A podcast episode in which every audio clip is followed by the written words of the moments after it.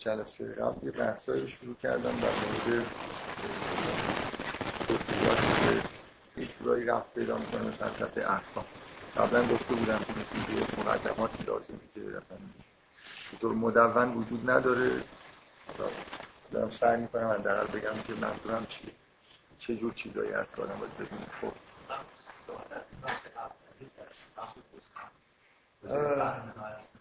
آره خوب بپرس این یه مشکلی خیلی تشمعی صورت مثلا تو من توی یه هفته قشنگ اون روش سعی کردم توی مثلا بحث تو خوندن متن که دیدن فیلم سعی کنم مثلا اون ذهنیت اون دادنی اون اثر رو یه خورده هم خیلی بعد راجع به قرآن ولی یه خورده فرق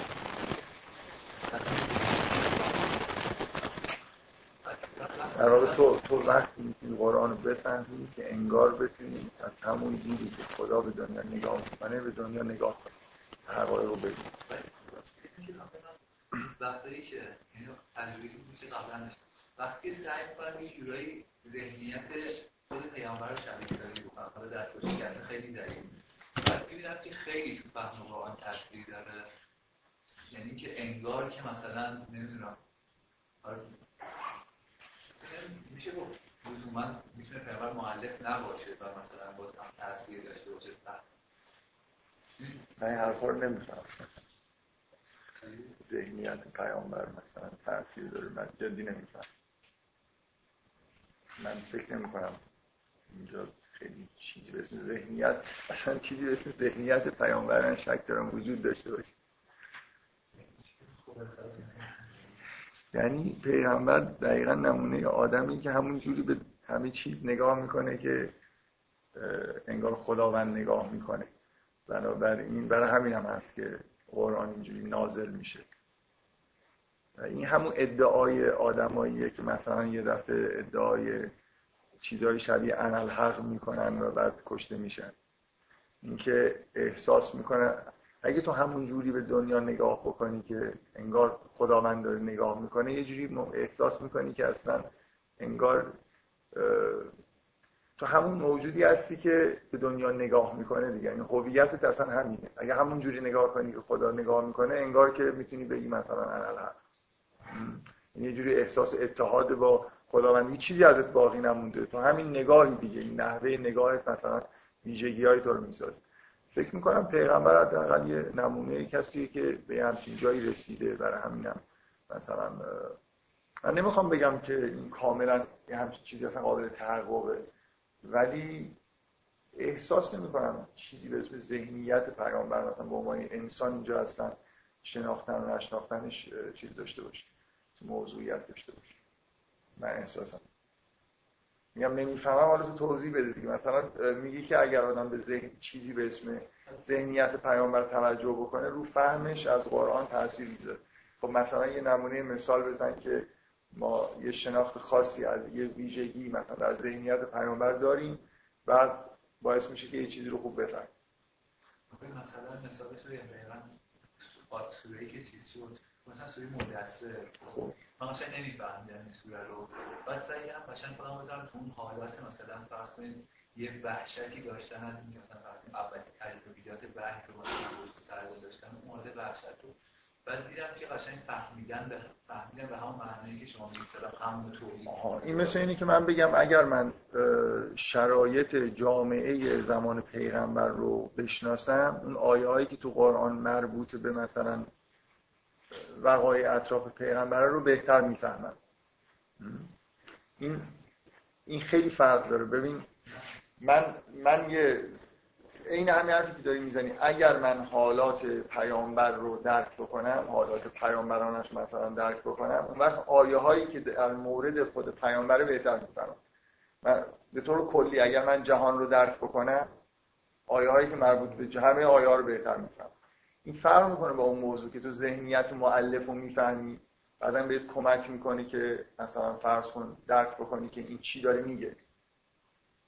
مثالی که باید می‌ذاری باید این شکلی باشه که مثلا پیامبر در زندگیش اینجوری بوده. مثلا فرض من یه فیلمساز رو زندگیشو می‌دونم. مثلا فرض کن بلافاصله فیلماشو که می‌بینم می‌فهمم که این رفت به یه سری وقایع زندگی خودش داره افکار خاصی داره. باعث میشه که متن مثلا در نظر منسجم بیاد. اگه اون اطلاعات مربوط به ذهن این آدم مؤلف رو نداشته باشم اینا اینا رو نمی‌فهمم این چیزی که تو داری میگی پیامبر رو به عنوان یه موضوع داری می‌فهمی و آیه های مربوط به پیامبر رو می‌فهمی. این خیلی فرق داره با اون یکی موضوع آره من فکر می‌کنم چیزی به اسم ذهنیت پیامبر به اون معنایی که مثلا بخواد توی قرآن تاثیر بذاره چیز نداره موضوعیت نداره که آدم فکر بکنه بشه حالا باز اگه مثالی چیزی بزنی من آره باشه. خب جلسه قبل خلاصه از یه جایی به بعد شروع کردم در مورد اینکه یه مقدماتی که به نظرم میاد که مهمه که آدم وقتی که به معنی احکام فلسفه احکام به اصطلاح فکر می‌کنه خوبه که از قبلش یه مسائل رو فکر کرده باشه مثلا یه ایده داشته باشه یه اصولی رو پذیرفته باشه. واقعا این بحثی که دارم می‌کنم یه چیز جامعی نیست. فقط می‌خوام این حرفایی که می‌زنم یه جوری معنیدار بکنه که مثلا چقدر مهمه که آدم یه ایده کلی داشته باشه بعدا وارد بحث های مربوط فلسفه احکام میشه. من یه یه بار تکرار کردم که اون مدل مثلا در مورد حالا function های خودآگاهی هست حالا به طور تعمیم یافتن میشه ازش بحث کرد که یه جوری توی مثلا روان انسان یه محور برای رشد کردن هست یه محور عدم تعادل هم هست که دو تا مثلا function اصلی وجود داره که ما می‌خوایم به تعادل برسیم و به رشد برسیم. اینا چیزاییه که حالا تا حدودی میشه گفت که مثلا روانکاوا بعضی به همچین حقایقی حالا رسیدن. من نمی‌خوام مثلا فرض کنید نظر اسم آدم ها رو ببرم بگم این حرفا رو زدم بعدا این دلیل بشه که این حرفا درسته. مثل اینکه من دارم یه ایده, ایده های رو میگم دیگه. درست غلط بودنش بعدا هر کس برای خودش می‌تونه قضاوت بکنه. نمی‌خوام استدلال بکنم که اینجوری هست یا نیست. فکر می‌کنم که ایده خیلی ساده ای به اینجا آدمو میرسونه که این دوتا محور اصلا جدا کنه من قبلا توی همین بحث های سوره نور سعی کردم نشون بدم که اصلا تمثیل های قرآن یه جوری منطبق با همین ایده هست. یعنی یه جور انحراف مثلا فرض کن شرقی غربی و یه جور انحراف مثلا یه جور چسبیدن به زمین و نرفتن به سمت آسمان. اینا مشکلاتیه که انسان داره. بنابراین یه همچین مدلی به نظر میاد پشت بحثایی که تو قرآن هم میشه حداقل به طور تمثیلی به اینا اشاره میشه. خب بعد یه, یه ایده خیلی کلی اینه که ما در مورد احکام که داریم بحث می‌کنیم احکام هم در واقع این وظیفه رسوندن به تعادل رو به عهده دارن هم در واقع مسئله رشد کردن هستن. بنابراین یه ایده خیلی کلی می‌تونیم داشته باشیم وقتی که داریم در مورد فلسفه حکم بحث می‌کنیم. مثلا یه تفکیکی داشته باشیم که این مثلا فرض کنیم مجازات ها مثلا تعذیرات دیگه نمی‌دونم حدود اینا همه جزء چیزایی هستن که باید به نوعی متعادل کننده باشن یا از حرکت به سمت پایین جلوگیری بکنن. دو تا چیز دیگه مثل اینکه من همه چیزو باید اینجوری توجیه بکنم که چجوری به من کمک می‌کنن که یا متعادل بشم به تعادل برسم یا مثلا در جهت رشد حرکت بکنم. اون رسیدن به تعادل هم به نوعی حرکت کردن در جهت رشد چون تسهیل می‌کنه جزء همون میشه. یعنی کل احکام اینجوری درک بکنیم مثل اینکه یه مجموع قواعدی هستن که باعث میشن اون مسیر رو که انسان باید طی بکنه تو زندگی خودش طی بکنه. مثلا به حقایقی برسه و از نظر وجودی مثلا به مراتب بالاتری برسه. خب این یه ایده کلیه دیگه. من مثلا می‌تونم یه همچین تفکیکی تو ذهنم داشته باشم. تاثیر هر حکمی رو سعی کنم مطالعه بکنم. بعد یه حالا من بدون که بخوام مثال بزنم یه چیزای ببینید من می‌خوام بگم اینجا فرضای اساسی وجود داره و چیزی که در واقع می‌خوام بگم اینه که این فرضای اساسی رو خوبی که آدم برای خودش حداقل روشن بکنه. یه فرض اساسی تو همه این بحث‌های فلسفه احکام باید به نظر من این باشه. که انسان یه جور به اصطلاح فطرت ثابت داره. مثل اینکه یه چجوری بریم یه حالت طبیعی برای انسان وجود داره و یه مسیر رشد طبیعی برای انسان وجود داره.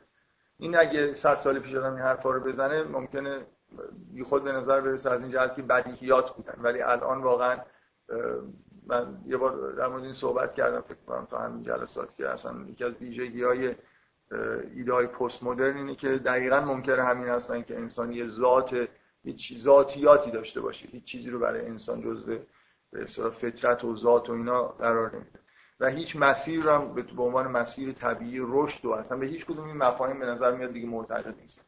بالا و پایینی وجود داشته باشه. همین چیز خیلی تخت و مثلا پلورالیسمی هم که الان حرفش هست یه جوری ایدهش همینه دیگه. مثل اینکه عقاید اصلا خیلی قابل مقایسه با هم نیستم میگم این عقیده از اون عقیده بهتره بدتره. یه مجموعه عقیده هستن تو همین جغرافی های بشری همونطوری که عقاید چیز تختی هستن همشون کم و بیش با هم معادلن. هر کسی حق داره هر نوع عقیده ای داشته باشه بنابراین توی از مثلا سیاسی و اجتماعی هم باید به مردم حق بدیم که هر جور ایده ای داشته باشن. این از یه جهاتی مثلا پلورالیسم به این دلیل که یه جور مبنای مثلا آزادی عقیده و اینا هست خوبه. ولی پشت ایده پست مدرنش اینه که اصلا عقاید به این دلیل باید پلورالیسم درست باشه که اصلا هیچ حقیقتی وجود نداره هیچ عقیده از اون عقیده بهتر نیست. خیلی میشه بدون اینکه این ایده رو شما داشته باشید هم یه جور عقاید پلورالیستی داشته باشید. مثلا از عملی باید مردم مثلا در عقیده و ابراز عقیده مثلا آزاد باشه. خب ببینید این خیلی مهمه که ما وقتی که قبول می‌کنیم که مثلا تمام بحث‌های فلسفه احکام همه بحث‌های دینی که در مورد انسان هست بر مبنای اینه که ما یه طبیعت ویژه برای انسان قائلیم یه مسیر رشد ویژه قائلیم. پس امکان نداره شما یه جوری به اصطلاح وارد بحث‌های فلسفه احکام بشید. بدون اینکه بحث‌های روشنی کرده باشید که این خلاصه این طبیعت ویژه چیه مسیر رشد ویژه چیه. من هر جایی به نظر من هر جایی که می‌خوام در مورد فلسفه حکم بحث بکنم چه فردی باشه چه اجتماعی باید اینو یه جوری برگردونم به اینکه اون با با توجه به ویژگی هایی که بشر داره این مثلا حکم بهش کمک می‌کنه که در مسیر رشد مثلا اینجوری پیش بره. خب؟ دومین نکته اینه که یه جوری من باید این اصل موضوع رو باز شاید به نظر بدیهی برسه ولی باز همین نام فکر می‌کنم که یه جورایی مخشوش شده. و خوبه که حالا اگرم بدیهی است وارد جزئیات شدنش مطمئنا بدیهی نیست. من, باید قبول داشته باشم که عمل کردن یعنی نحوه رفتار من روی ذهنیت من روی به اصطلاح حالا یه خورده فلسفی مرتبه وجودی من می‌تونه تاثیر بذاره و چجوری این کار می‌تونه بکنه. دقت می‌کنید یعنی مثلا فرض کنید من دچار یه انحرافی شدم حالا یه حکمی وجود داره که میگه اگه این کار رو بکنی مثلا یه جوری برمیگردی سر جای خودت. یا اگه این کار رو بکنی رشد می‌کنی. چجوری این اتفاق میفته من تا ندونم که مکانیسم اینکه چجوری عمل کردن من کمک می‌کنه به اینکه من یه تغییراتی در وجودم ایجاد بشه مثلا رشد بکنم یا نکنم تا ایده ای نداشته باشم فکر می‌کنم معنی نداره که در مورد فلسفه احکام بحث بکنم. باید یه جوری برای من روشن باشه که عمل کردن مثلا به یه حکم به چه طریقی می‌تونه منو پیش ببره. یه ایده کلی من دارم چند بار تکرار کردم چون خیلی فکر می‌کنم ایده هرچند این چیزا کلا خیلی واضح و روشن بیان نمیشه ولی ته فکر خیلی ها شاید این باشه که مثلا احکام نکته اصلیشون اینه که آدم اطاعت می‌کنه از امتصال امر می‌کنه. یه گفته ای رو مثلا که خداوند اینجوری خواسته عینا مثلا اجرا می‌کنه. من قبلا گفتم که چه مشکل اساسی داره این ایده هستن گفتن این که امتصال امر داریم می‌کنیم بدونیم که فلسفه برش قائل باشیم اصلا یه جورای معنی نداره. ولی بدونیم این ایده مثلا فرض کنید چیزی که داره به من میگه اینه که عمل من اون چیزی که من باید بهش برسم به یه حالت خلوص مثلا خب؟ بنابراین باید به یه حالت مثلا اطاعت مطلق برسم. این چیزیه که رو اصلا رشد به معنای این که مثلا یه اتفاقی عجیب و غریب برم بیفته نیست. من وقتی یه آدم رشد یافته هستم که به یه حالتی رسیدم که مطلقا مطیع مثلا حق شده. خب؟ بنابراین حالا اگر اینو به اصطلاح قبول بکنیم بعدا معنیش میشه که من چجوری من دارم با اعمال خودم به این می‌رسم؟ خب واضحه دیگه. مثلا یه فلسفه کلیش اینه که یه مجموعه دستورالعمل به من دادن و وقتی که اینا رو عینا اجرا بکنم به اون چیزی که باید می‌رسیدم رسیدم.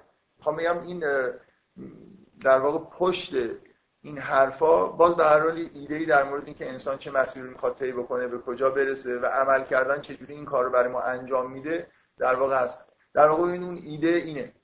ایده کلی که پشت این فکر هست اینه که حالت خاصی نباید انسان داشته باشه که رشد یافته باشه. رشد توی همینه که شما اعمال خاصی رو جور خاصی زندگی می‌کنید این تقریبا یه چیزیه که رشد یافتگی از بیرون انگار دیده میشه. بنابراین خب اگه اینجوری فکر بکنید واضحه که چجوری عمل می‌تونه باعث این حالت بشه. پیچیدگیش اینجاست که به نظر من خب این ایده خیلی ایده سطح پایینیه. یعنی اینکه مثلا رشد پیدا کردن رو به معنای یه سبک خاص عمل کردن که از بیرون هم کم بیش دیده میشه بگیریم.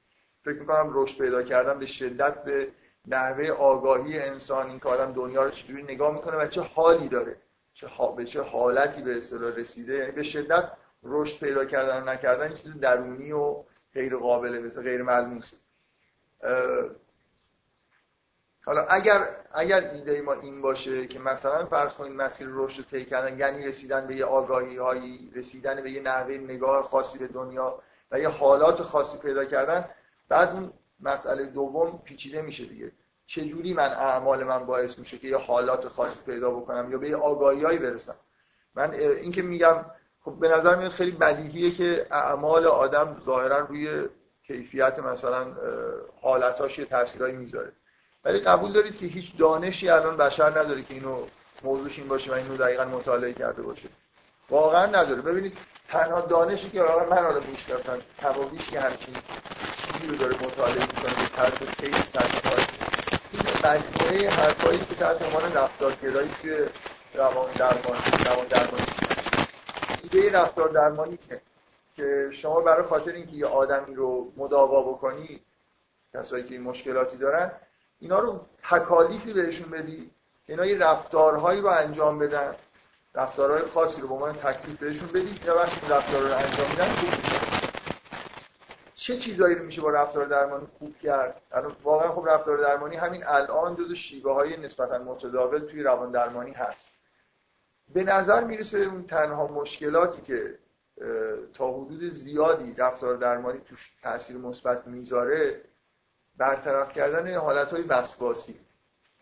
یه آدمی که احساس می‌کنه که مثلا همش دستش کسی که هی باید مثلا دستش بشوره مثلا تکلیف بهش میدن که بره کثیف‌تر اینجا کجاست؟ مثلا یارو میگه که زیر مثلا شوفاژ اتاق به نظر کثیف‌تر اینجاست تکلیفش اینه که روزی سه بار مثلا بره دستش به اونجا بزنه و نیم ساعت بشینه بدون دستش بشینه خب؟ قبول دارید خیلی سطح پایین این این چجوری؟ واقعا ممکنه این تکلیفی که اجرا می‌کنه رو حالتاش تاثیر بذاره دیگه. ولی خیلی با اون چیزی من می‌خوام بگم دانشی که باید وجود داشته باشه فاصله داره. اینکه اصلا رفتارهای من چجوری حالتهای من رو ایجاد می‌کنن؟ چجوری روی حالتهای من تاثیر می‌ذارن؟ یه جوری خیلی چیز دیگه. در واقع استفاده کردن از رفتار برای شرطی کردن.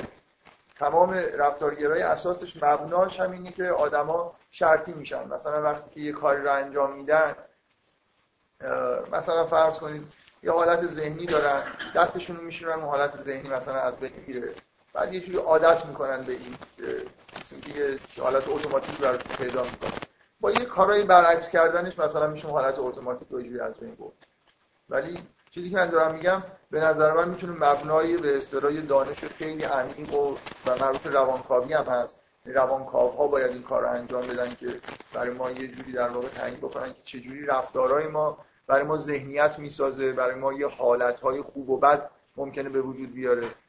و خب اینا چیزاییه که وجود نداره. ولی من احساسم اینه که بدون اینکه ما یه همچین دانشی داشته باشیم که تا حدودی دقیق شده باشه وسیع شده باشه خیلی نمیشه در مورد کیفیت تاثیر مثلا اجرای احکام روی حالت ها صحبت کرد. بفرما مثلا خواستم پرسم منظورتون دانش دانش به معنای scientific حالا خودتون خیلی بهتر از ولی روانکاوا چیزایی که ادعا می‌کنن اصلا مبنای scientific نداره بیشتر یه ایده است. ولی اون مثلا رفتارگراها و operant conditioning و اینا اونا واقعا یه حالا طبق اون چیزی که بهش میگیم ساینس مثلا یه تحقیقی یه کارلیشن در توی حوزه ساینس هم من چیزی دیدم شبیه توی سطح مثلا نوروساینس میان منم میگم خب مثلا دقیقا رو حالا مبحث اعتیاد من یه آره خب.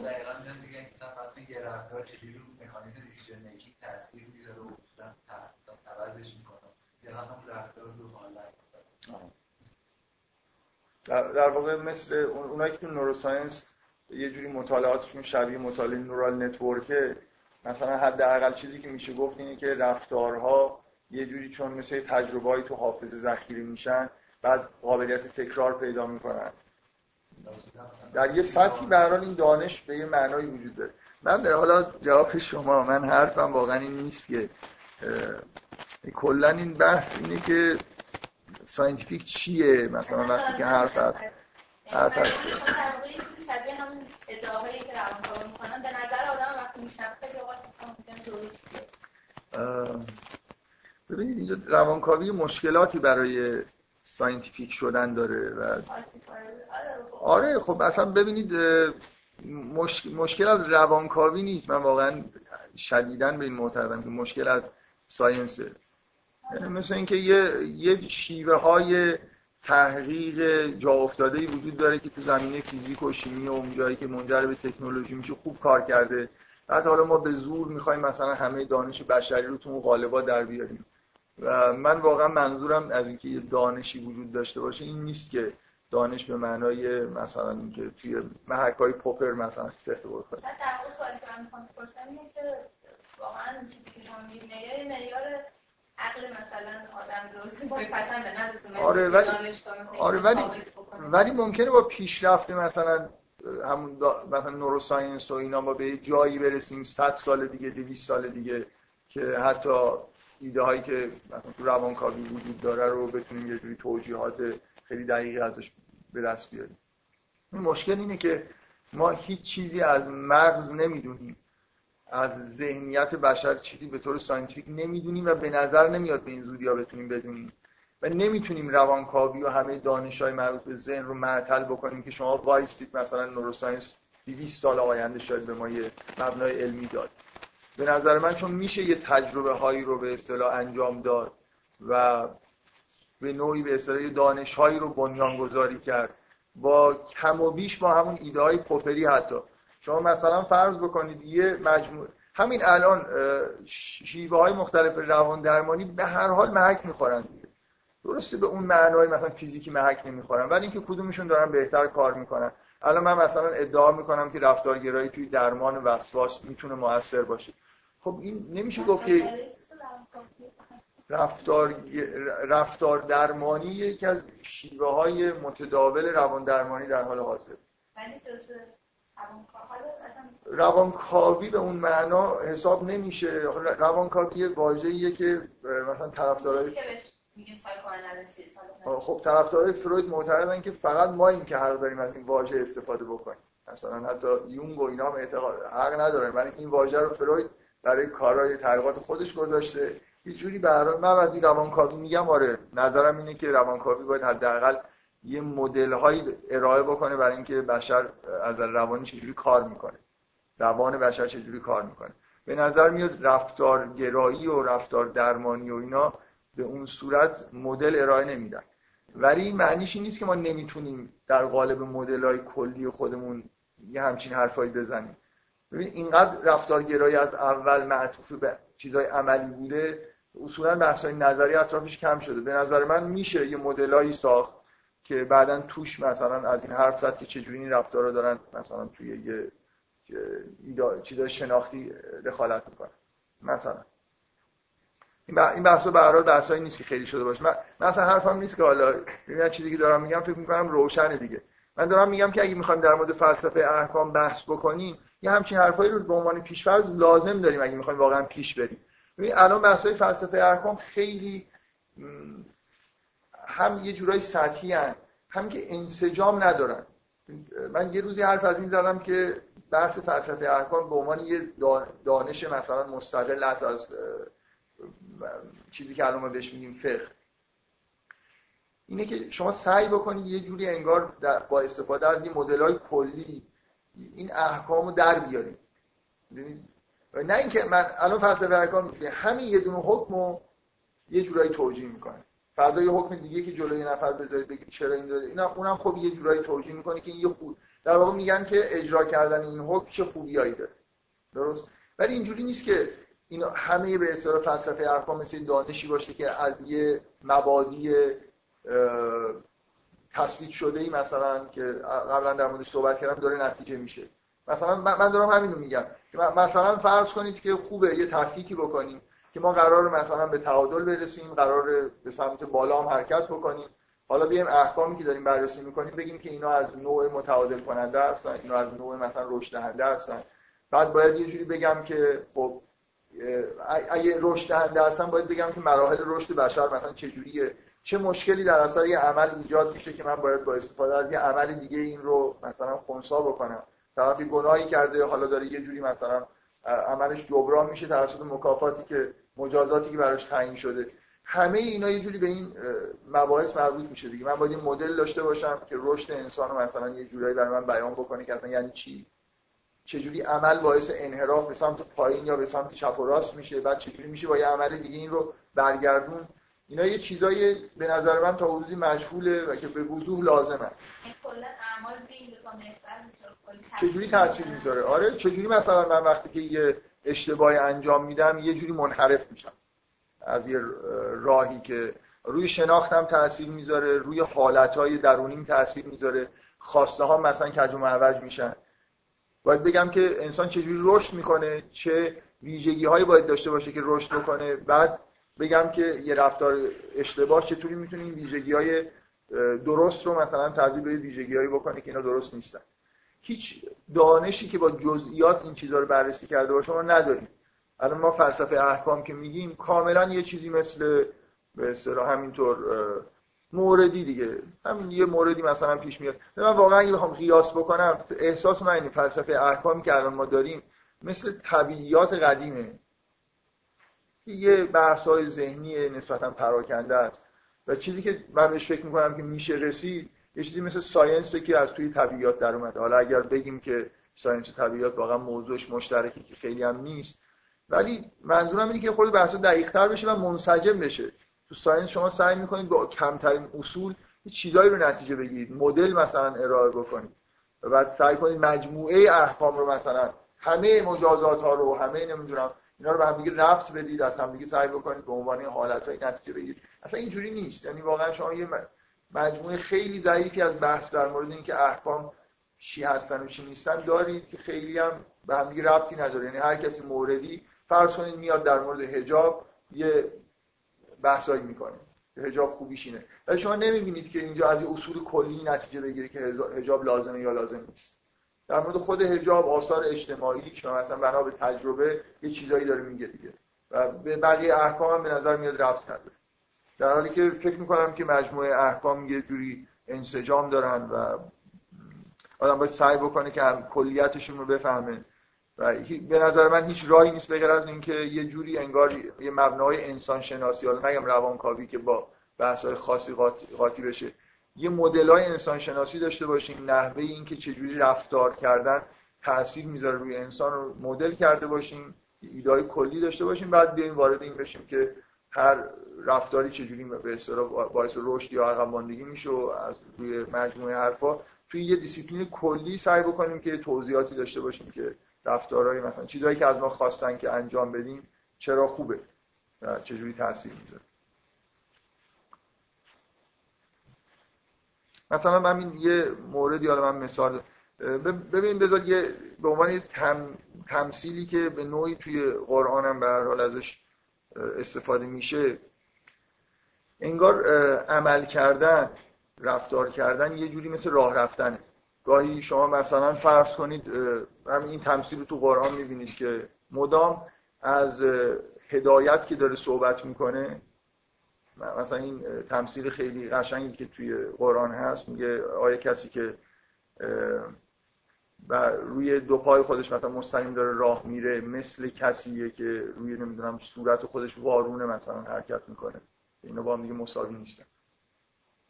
یعنی هدایت شدن و مسیر رشد و طی کردن رو مثل راه رفتن طبیعی می‌گیره و انواع مثلا انگار راه رفتن های دیگه ابلهانه هم وجود داره که به نتیجه خوبی نمی‌رسه.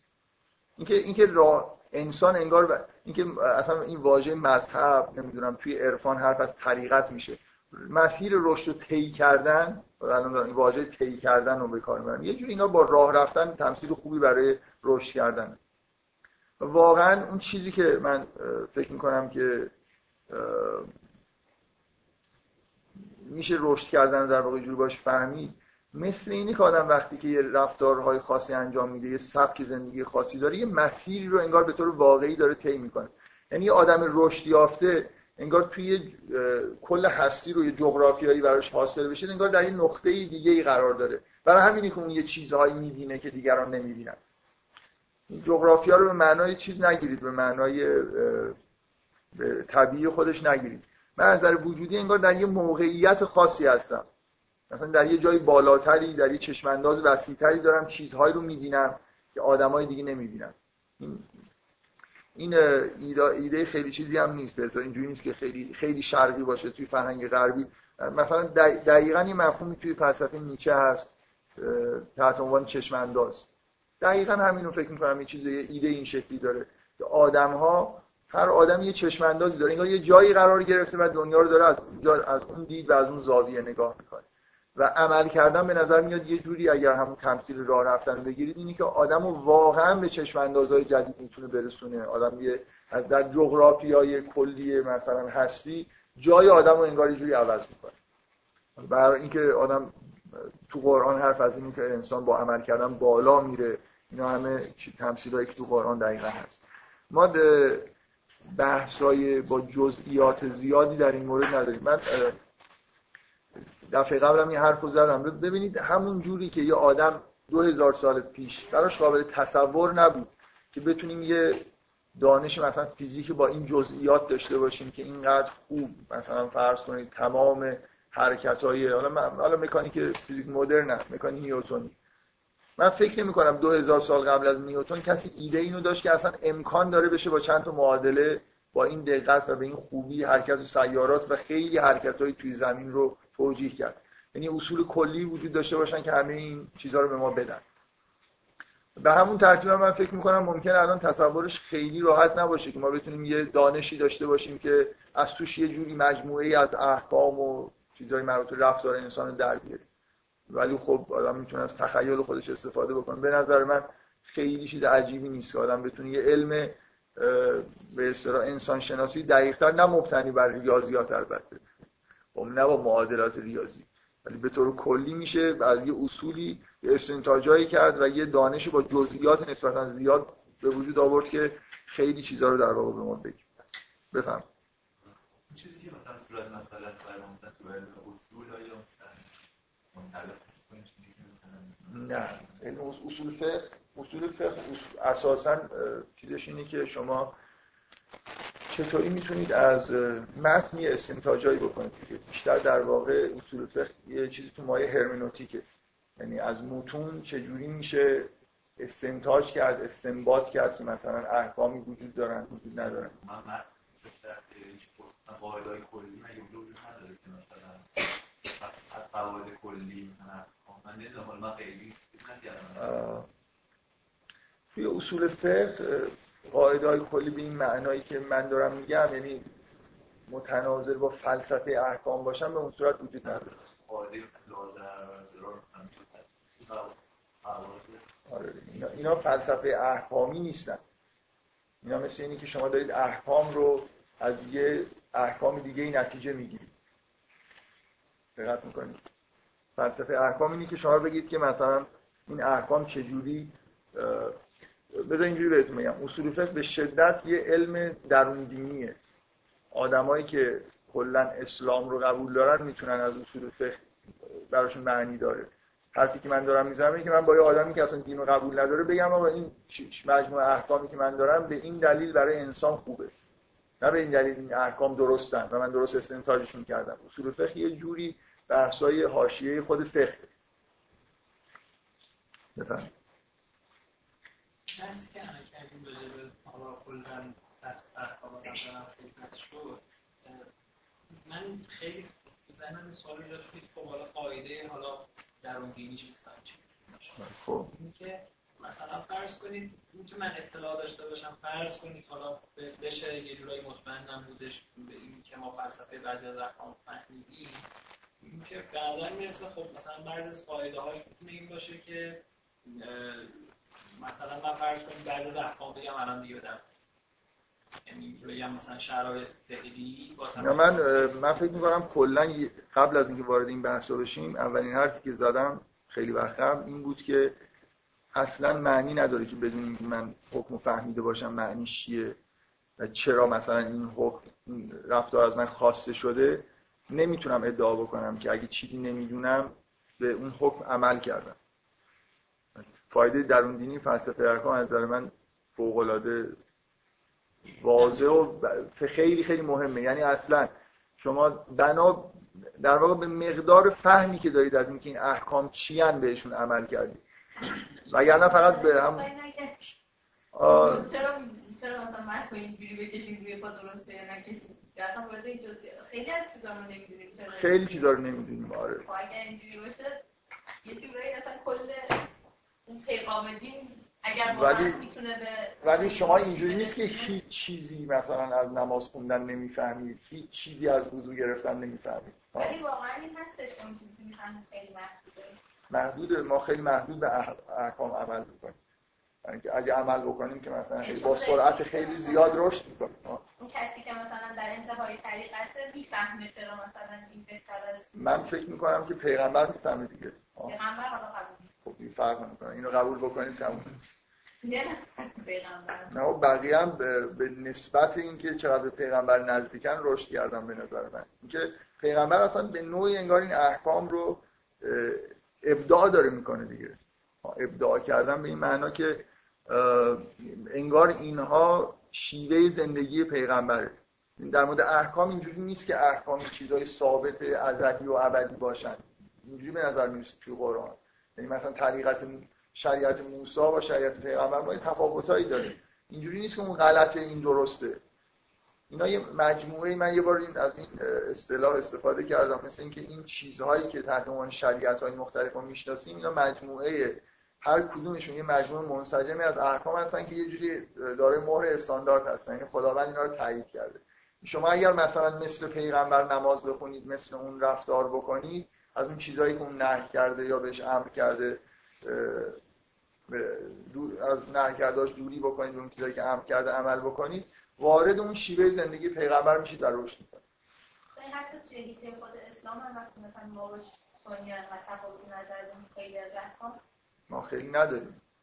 ما خیلی خیلی اصلا کلا اختلاف خیلی جزئیه ولی به هر حال ببینید شما یه جوری ای ذهنتون میره سراغ این که مثلا جزئیات همه چیز رو آدم بفهمی یا نفهمی شما هر چقدر که مثلا درک کردن نماز یا وضو به نظر من لزوما من مثلا درک کردن نماز ربطی به این نداره که شما می‌دونید که چرا صبح دو رکعت می‌خونید یا اون خیلی دیگه آدم سطح بالایی باید باشه که اینا رو دقیقا درک بکنه. بتونه مثلا اینجوری تو ذهن خودش در بیاره که این درسته.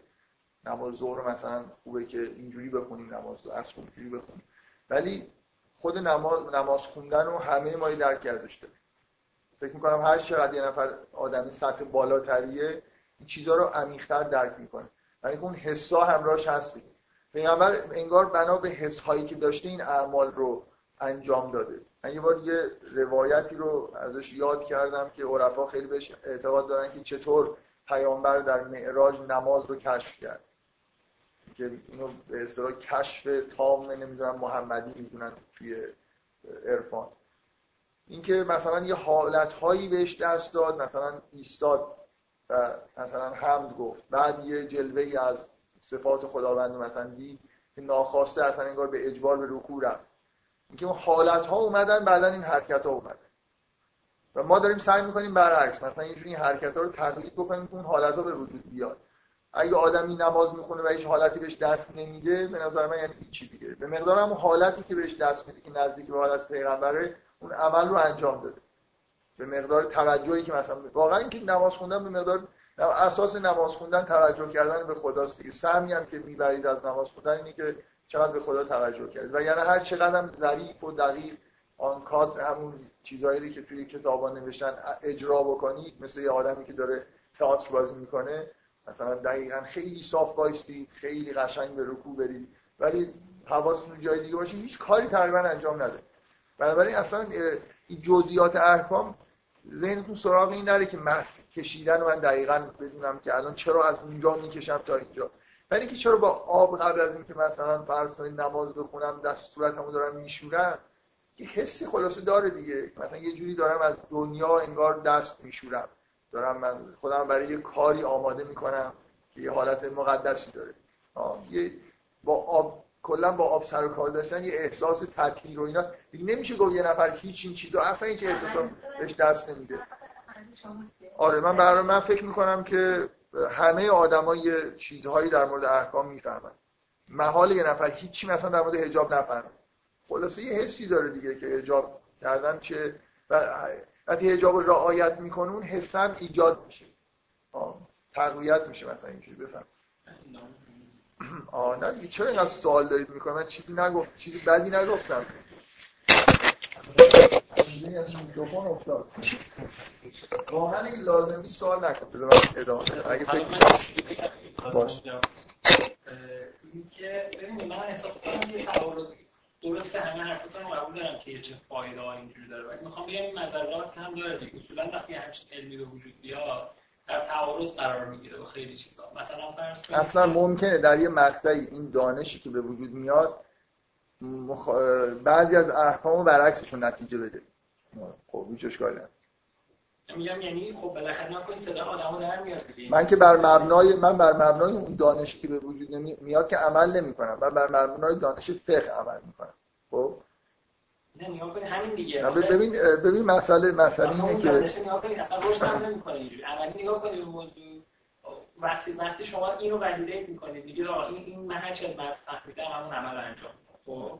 بعد بعد میگید حالا در کنارش می‌خوام یه دانش داشته باشم بهتر بفهمم که چرا دارم این کارو چرا دارم این کارو اصولا اون دانش روش نخواهد کرد. خب؟ دیگه پول فینده که مثلا توش نیست.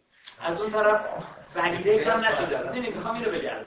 علمای مثلا. دانش بعد از اینکه انشالله کاپیتالیسم از بین رفت رشد نگران اون شرایط رشد اون دانش نباشه همین الانش خب مثلا فرض کنید من فکر کنم که علاوه طباطبایی اون موقعی که رفتم مثلا به سمت تفسیر قرآن توی حوزه خیلی هم اتفاقا چیز شدن. مثلا بهشون گفتن چرا میری این کار بکنی مثلا تو می‌تونی یه فقیر خیلی برجسته بشی.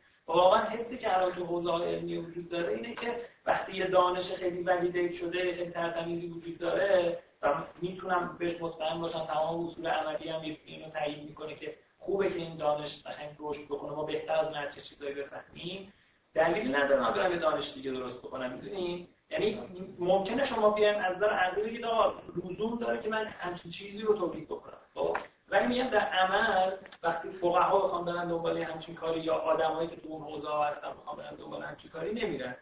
آره خب شاید شاید حرف درست باشه ولی من چیکار کنم؟ من برای قرار شد که اگه من احساس بکنم سوال خوب نیست جواب ندم دیگه من جواب خب بیاید من می‌خوام یه بحثا رو به یه جای دیگه بکشونم. یه چیزایی که قبلا همینجوری پراکنده گفتم و یه خورده جنبندی بکنم. وقتی حرف از این می‌زنیم که یه جوری احکام جنبه مثلا جبرانی دارن جنبه جبرانی دارن به این معنا که مثلا عدم تعادل رو به تعادل سعی می‌کنن برسونن یا باعث رشد بشن اینا دقیقا همون ویژگی هایی نیست که ما به رویام نسبت میدیم. فکر می‌کنم الان توی ایده های فعلی که در مورد رویا وجود داره این ایده وجود داره که رویاها به نوعی انگار مشکلاتی که به وجود اومده رو سعی می‌کنن جبران بکنن. شما احساسات انگار غلطی دارید تو رویا یه جوری جبران میشه و مثلا توی روانکاوی یونگی که اصلا رویاهایی که از مهمترین function اشون اینه که در جهت چون چون دقیقا توی روانکاوی یونگ یه مسیر رشد وجود داره و رویاهایی که از مهمترین function اشون اینه که آدمایی که از اون مسیر رشد دور میشن رو یه جوری هی بهشون یه سیگنال میدن. یه شباهتی انگار بین function عمل کردن و اجرای احکام و شریعت مثلا در حالت بیداری با اون کاری که رویا انجام میده وجود داره. من می‌خوام از اینجا برسم به اینکه قبلا من یه حرفایی زدم در مورد اینکه یکی از چیزهایی که توی در آوردن فلسفه احکام مهمه توجه کردن اون جنبه های تمثیلی احکام. خب یادتون هست یه بار در مورد این تقریبا شاید نصف جلسه صحبت کردم. وقتی که ما اگه قبول بکنیم اگه قبول بکنیم که توی روان ما یه ناخودآگاهی وجود داره که به طور تقریبا ثابت و جهانی این ناخودآگاه انسان از یه سری نمادها استفاده می‌کنه. خب یعنی یعنی نمادهایی وجود دارن که برای همه آدما معنای مشابهی داره. خب مثلا اجزای بدن انسان رفتارهای مثلا خیلی کلاسیک و اساسی که انسان انجام میده اشیاء خیلی متعارفی که اطراف ما وجود داره حیوانات و خیلی چیزایی اینجوری. مثلا زلزله طوفان اینا وقتی تو رویا ظاهر میشه مثلا من یادم خیلی خیلی وقت قبل از این صحبت کردم که هیچ فرق نمی‌کنه شما کجای دنیا دارید زندگی می‌کنید تو عربستان یا توی مثلا فرض کنید صحرای آفریقا یا توی انگلستان. اگه خودتون توی رویا توی یه صحرای بی آب و علفی ببینید اصلا معنی خوبی نداره. اینجوری نیست که مثلا یه چیز خوبی دیدید. مثلا بگیم که این یارو چون عربستانی محیطش توی صحراست فرق می‌کنه معنی صحرا توی رویا با اینکه طرف تو انگلستان زندگی می‌کنه. مگر اینکه ببینید مگر اینکه موضوع رویا صحرا توش مهم نباشه. مثل اینکه فرضاً من خودم تو خونه خودم می‌بینم ولی شاید خونه من صحراست. احساس یعنی موضوعیتی نداره که من توی صحرا هستم و یه جای گیر افتادم که یا با علفه. دقت می‌کنید؟ خب اینجوری ممکنه همه رویاهای شبانه آدمایی که تو صحرا نشین هستن یه جورایی تو صحرا بگذره چون محل زندگیشونه. من منظورم اینه که شما مثلا این رویا رو در نظر بگیرید که در یه صحرای بی‌آورفی گم شدید این اونور دارید میدوید صحرا هم صحرای خودتون نیست صحرای محل زندگیتون. این یه معنای مشترک مثلا بشری داره. بیاید فرض بکنیم که این ایده رو قبول من چون خودم ایده رو قبول دارم زیادم استفاده می‌کنم. حالا از این جهتی میگم میگم فرض بکنیم برای اینکه این یه چیزی نیست که همه مثلا دانش روانکاوی همه آدما روش توافق کرده باشه ولی من احساسم اینه که کم و بیش از صد سال قبل به این ور رفتیم به سمت اینکه یه همچین احساسی به وجود اومده که خیلی از نمادا حالت جهانی دارن. رفتی به ویژگی های افراد نداره. و قبول دارید که این کلا حل کردن این موضوع که چرا اصلا این ویژگی وجود داره؟ یعنی این توجیه این که چطور ممکنه آدما یه نما چیز مشترکی از توی رویاها مثلا بدون که تعلیم دیده باشن ببینن ساده نیست دیگه.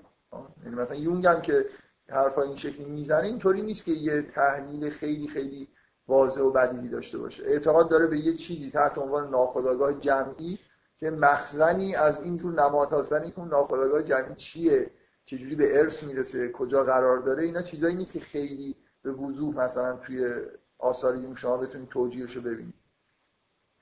بیاید اینو در نظر بگیرید که ما من قبلا اینو توضیح دادم که چون به نظر می‌رسه که ناخودآگاه ما یه مجموعه از نمادهای مثلا جهانی رو داره استفاده می‌کنه بنابراین این در واقع نتیجه چیه؟ که مثلا فرض کنید احساس من نسبت به موهایی که روی سر من هست احساس همه آدما تقریبا مشترک. مثلا می‌تونم اینجوری دارم انگار دارم یه توجیه میارم و بعد اگر مثلا من تو رویا ببینم که موهای من همه ریخته مثلا یه جوری اگر معنی نمادی اینه که اون حالتهای اون انرژی های حیوانی که تو وجود من هست داره کاهش پیدا می‌کنه. حالا به معنای ممکنه رویای مثبتی باشه یا منفی حالا بستگی به فضای رویا داره. من قبلا این رو به اصطلاح گفتم که شما اگر در عالم بیداری هم برید موهای خودتون رو بتراشید یه حسی شبیه همون حس بهتون دست میدن یه جوری دور شدن از مثلا نیروهای حیوانی که در درونتون هست. چه بخواید چه نخواید یعنی در واقع اون عملی که شما دارید انجام می‌دید به اون ویژگی که می‌رسید روی همون ناخودآگاهی شما که از این نماد به معنای ثابتی استفاده می‌کنید تاثیر می‌ذاره. هیچ لازم نیست که شما اینو دانش رو داشته باشید که معنای مثلا ناخودآگاه از نظر ناخودآگاه شما مو یعنی چی؟ وقتی که این کارو می‌کنید وقتی کلتون مثلا صاف شد یه احساساتی بهتون دست میده. این احساسات در واقع نتیجه همون فعالیت ناخودآگاه من اینو گفتم برای خاطر اینکه یه مثال خیلی ساده جهانیه چون همه جا وقتی می‌خوان ریاضت بکشن وارد یه دوره‌ای بشن که مثلا یه جوری نیروهای همون حیوانی رو کنترل بکنن معمولا شرط وارد شدن به معبد یا شرط انجام دادن اعمال حج در اسلام اینه که شما مردم موهای خودشون رو میتراشن حداقل در مردا این یه چیز ثابتیه که این عملی که انجام میدن. یه همچین یعنی وقتی که اون معنای نمادین وجود داره اون عملی که شما انجام می‌دید یه جور حسهایی در شما به وجود میاره که در دست خودتون نیست. به هیچ وجه هم رفت به این نداره که اون کاری که دارید انجام می‌دید چقدر می‌فهمید به طور آگاه. خب اگر قبول بکنیم که توی شریعت معنی های تمثیلی وجود داره حالا یه بچه شباهت بزرگتری هم بین رویا با شریعت ایجاد کرده دیگه. یعنی نه فقط شریعت اون function های شبیه رویا رو داره یه جوری از ابزارهایی که انگار تو رویا ظاهر میشه داره استفاده می‌کنه. من می‌خوام یه لینکی بین شناختن رویا و این دانش مثلا شناختن شریعت و احکام و اینا به وجود بیارم که به نظر من خیلی لینک واضحیه. همون جوری که رویا یه چیز ناشناخته یعنی دانش خیلی منسجمی در موردش نداریم. این ورم دانش منسجمی وجود نداره. حالا رویا یه مقدار باز مثلا تو صد سال اخیر بیشتر مورد توجه قرار گرفته ولی شناخت مثلا یه مجموعی از احکام و اینا باید طبعا آدمایی که توی یه دین و طریقت و شریعت هستن یه همچین فکرهایی بکنن بیشتر. یا حالا روانکاوا به دلایلی واضحه که باید علاقمند باشن به این ولی یه همچین تصوری در واقع وجود نداره همچین کاری انجام نشده. یه یه خورده جلوتر بریم.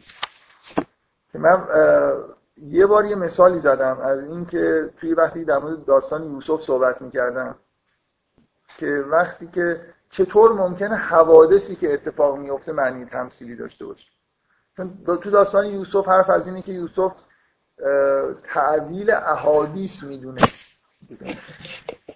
حرف از اینه که یوسف تعویل احادیث می‌دونه نه تعویل رویا. من یه خود صحبت کردم که چه فرقی وجود داره بین احادیث و مثلا رویا. سلام. خوب است؟ اشکال نداره بس جلسه دادم با این نفر. کجایی؟ خب. یه قاعده کلی اینه که اگه یه نفر من دو سال نبینم اشکال نداره وسط جلسه. خب بعد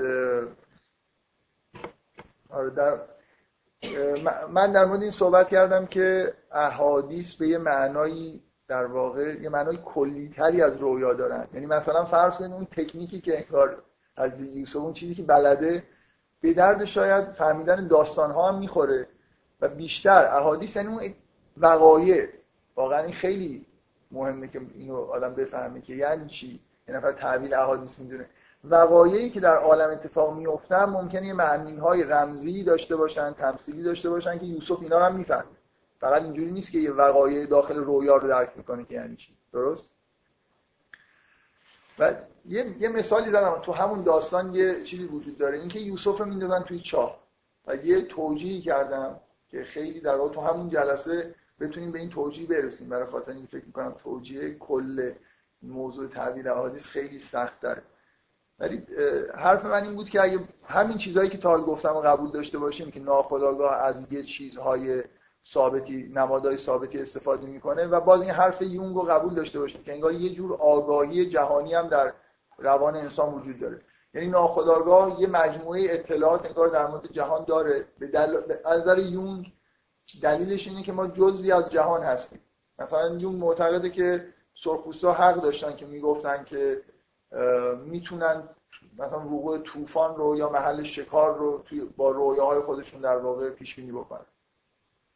و توجیهش اینه که خب مگه ما جز طبیعت نیستیم. یعنی انگار توی دیدگاه یون این چیزی که به نظر خیلی غیر علمی می‌رسه یه اصلا نمی‌تونن اینو قبول بکنن. یه جوری آگاهی جهانی وجود داره دیگه. انگار یه آگاهی در طبیعت آگاهیایی وجود داره. و اینا در تمام چطور مثلا حیوانات یه حس شیشمی انگار دارن بعضی چیزها رو در تصور می‌کنن؟ خود ما یه حالتهای پیشگویانه به ما دست میده. تو رویاها این حالتها شدیدتر هستن. یعنی واقعا این دور از انتظار نیست که یه نفر وقتی نیاز مثلا حیاتی براش وجود داره تو رویا چیزهایی ببینه در مورد وقایعی که در آینده در طبیعت می‌خواد اتفاق بیفته. طوفانی در راه یا شکار مثلا در یه سمتی وجود داره. اون مثالایی می‌زنه از آدمایی که خب ادعا کردن به کرات این وجود داره که راهی رو مثلا در رویا پیدا کردن که بشه سمتی باید برن. یه مثال معروفی یون می‌زنه که سرخپوستای شمال آمریکا یه قبیله هست که اون به اصطلاح یکی از اسطوره های چیزشون قومشون اینه که اینا در یه جای بسیار یه جایی زندگی می‌کردن که بسیار بسیار سرد شد طوری که دیگه بدون غیر قابل سکونت شد. مثلا شاید توی جزیره گرینلند مثلا. بعد اون جادوگر قبیله اون کسی که جادو ما میگیم جادوگر در حالی که مثل چیز دیگه مثلا فرض کنید آمریکایی یا اروپایی ها به آمریکایی ها ها میگن ایندیانز مثلا هندی ها چرا؟ چون روز اولی که مثلا رفتن اونجا به نظرشون اومد که فکر می‌کردن اینا هندی هن دیگه هنوزم که حرفش در حرف خودشون هستن. الان خیلی اتفاقا بعضی ها مثلا آدم های روشن فکر از این واژه مثلا نیتیو امریکنز استفاده می‌کنن. مثلا آمریکایی های بومی که دیگه این واژه ابلهانه هندی رو به کار نبرن. ما که ما بعدا خب واژه بهتری ساختیم دیگه. مثلا بهشون میگیم سرخپوست. واژه چیز نجات پرستانه برای اینکه بر اساس رنگ اسمشون گذاشتیم. بعد این جادوگر قبیله هم که مثلا فرض کنیم معلوم میگیم جادوگر که نبوده یا در واقع مقام روحانی قبیله است کسی که حالا ممکنه یه ویژگی های مثلا استفاده جادو هم داشته حکیم هم بوده درمانم می‌کرده و معمولا کسی بوده که همه بهش یه جوری از روانی متکی بودن وابسته بودن. این افسانه اون قبیله سرخپوست اینه که جادوگر به اصطلاح قبیلهشون مرد روحانیشون در رویا می‌بینه که قایقهایی ساختن و در این سمت میرن و به جای خیلی خوبی خوش آب و هوایی می‌رسن. و اینقدر مثلا به رویا معتقدن. سرخپوستان الان هم یعنی چند تایی که باقی موندن خیلی به رویا معتقدن. اینا واقعا این کارو کردن. یعنی قایقهایی به همون شکل ساختن و در همون جهت بدون اینکه هیچ نشانه ای از خشکی مقابلشون باشه رفتن و بعضی مدتی مثلا به کانادا و این قسمت شمال آمریکا رسید اینکه اگه اگه قبول بکنیم که تو روان انسان یه جور آگاهی های مثلا جهانی وجود داره من حرفی که می‌زنم یعنی مثلا وقتی یوسف یه موجود بسیار خاصی شایستگی بسیار خاصی داره مهم نیست که شما چقدر اطلاعات دارید در مورد اینکه آدم هایی که نابغه هستن مثلا چه شکلی هن آدمایی که خیلی پاک هستن چه رفتارهایی دارن. مهم نیست شما در آگاهی خودتون چقدر اطلاعات جمع کردید و می‌تونید تحلیل بکنید. در درونتون تو ناخودآگاهتون این حقیقت انعکاس پیدا می‌کنه. وقتی با یه آدمی طرف میشید که این آدم آدم خیلی خیلی خوبیه یه جوری روتون یه تاثیر خاصی می‌ذاره در ناخودآگاهتون که در واقع ویژگی که مثلا یوسف داره که قرار مثلا فرض کنید که تعویل احادیث می‌دونه این به طور این در ناخودآگاه مثلا برادران هست. برادر همه انگار یه جوری از اون حقیقتی که در مورد یوسف وجود داره آگاه در ناخودآگاه خودشون یه چیزی دارن دانشی دارن. و بعد اگر مثلا قبول بکنیم که یاد گرفتن علوم غیب و تعویل احادیث و چیزا با چاه به عنوان نماد ارتباط داره بنابراین اینکه چجوری به ذهنشون رسید که یوسف رو بندازیم توی چاه می‌خوام یه مناسبتی بین حقیقت وجود یوسف با بودن در چاه وجود داره و این همون چیزیه که در اثر تاثیر ناخودآگاه ما مثلا میگیم که به ذهنمون رسید. از کجا این چیزا به ذهنمون می‌رسه؟ چرا چیز دیگه به ذهنمون نمی‌رسه؟ و اینکه مهمتر از این این چون یوسف قراره در یه روندی قرار بگیره که به مقام بلندی برسه از نظر دنیایی همراه شدن با کاروان که به طور بدیهی یه تمثیلی از همینه شما اگه الان همین الان هم شما در رویا ببینید که سواری قطار خیلی بزرگی مثلا دارید میرید و مثلا در یه یعنی یه مرکب خیلی بزرگی دارید یا همراه یه کاروان و یه جمعیتی هم همراه دارن میان یه جوری معنیش اینه که انگار وارد یه مرحله شغلی یا مثلا فرض کنید یه مرحله ای به اصطلاح از کریر اصطلاح انگلیسیش خیلی اصطلاح مشترک بین همه این نمادهاییه که برای چیز استفاده میشه ولی وارد یه مرحله جدیدی از زندگیتون میشه یا آینده درخشانی دارید این حسا در ناخودآگاه مثلا می‌تونه به وجود بیاد و بعدا این وقایع در عالم اتفاق میفته من می‌خوام بگم که این یه توضیح خیلی ساده است که چطور ممکنه اتفاقهایی که میفته تعویل داشته باشن. یعنی یه نفر مثلا داستان یوسف رو همینجا هم بشنوه بتونه به شما بگه این مرد مثلا این آدم به یه جای به مقام بلند می‌رسه. یا مثلا به یه سری علوم غیب دسترسی پیدا می‌کنه. که یه همچین اتفاقی مثلا براش افتاد تو زندگیش. من اینو گفتم و همون موقع مثلا کمابیش به نظر می اومد که همه یه جورایی قانع که معنی داره که بعضی از اتفاقایی که در عالم میفته چون از ناخداگاه بشر مثلا توش دخیل بوده آدمهایی اگر یه کاری بکنن چه بدونن چه ندونن می‌تونه این کارا معنی های تمثیلی داشته باشه و این معنی های عمیق‌تر از اون چیزی که خودشون فکر می‌کنن داشته باشه. ولی بعدا یه بار بی احتیاطی کردم. در یه موردی که خیلی در اختیار انسان نبودم یه معنی تمثیلی گفتم و دیگه با این توجیهایی که می‌کردم در نمیاد دیگه. من میگم وقایعی که در طبیعت اتفاق میفته مثلا معنی تمثیلی دارن یا نه. این توجیهی که من دارم می‌کنم به نظر نمیاد که یه همچین چیزایی رو بتونه در بیاره. اینکه مثلا فرض کنید که یک ماه در اطراف کره زمین گردش می‌کنه این دیگه معنی نداره من براش معنی تمثیلی در نظر بگیرم. اینکه هیچ بشری در این قبل از اینکه بشر به وجود بیاد یه دونه ماه اینجا وجود داشته یه دونه خورشید داشتیم. و بنابراین اینکه جهان اصولا یه معانی تمثیلی داره از این حرفا در نمیاد. ولی اینجوری هست. یعنی فکر می‌کنم که من, من چیزی که دارم سعی می‌کنم بهش برسم اینه که در واقع اگه موفق بشم می‌خوام به اینجا برسم که یه جوری ارتباط بین تشریع و تکوین رو بتونیم بفهمیم دیگه ها. ما هی مثلا من حرف از این می‌ذارم که بعضی چیزها تکوینی هن بعضی چیزها. مثلا تشریع مجموعه چیزهایی که به صورت احکام ظاهر میشن. اینا یه چیزن در انگار به موازات تکوین قرار گرفتن که اون چیزی که در عالم خارج مثلا وجود داره. اگه تشریع مثلا یه جوری معنی های تمثیلی داره من فکر می‌کنم توی مثلا قرآن وقتی می‌خونید یه جوری این احساس که همه عالم معانی تمثیلی به معنایی داره توی قرآن به وضوح هست. که همه چیز معنی داره دیگه خلاصه اینکه یه ماه وجود داره چجوری میاد میره خورشید مثلا اینا همه این چیزهایی که توی طبیعت هم هست یه جوری انگار معنای تمثیلی داره. خب خیلی اینجاش فکر می‌کنم سخته که در مورد چیز صحبت کنم بیایید بیایید یه دور برگردیم به این حرفایی که من خیلی چیزای پراکنده ای که توی جلسه های خیلی دور یا نزدیک گفتم و کم و بیش دارم سعی می‌کنم توی این بحث به هم دیگه رفت بدم. بریم سراغ اون بحثایی که توی داستان آدم داشتیم که اصلا و بارها من خب به این اشاره کردم. وقتی یه چیزی می‌خوایم بفهمیم انگار فهمیدن یه چیزی توی معنای دینیش اینه که یه جوری ارتباطش رو با اسماء الهی بفهمید یعنی مثل اینکه شما وقتی می‌تونید بگید یه پدیده ای رو فهمیدید حالا هر چی می‌خواد باشه که به نوعی این رو درک بکنید که چجوری به چه نحوی این پدیده تجلی خداونده. و توی مرحله خود پایین تر بیایم مثلا تجلی اسماء الهی.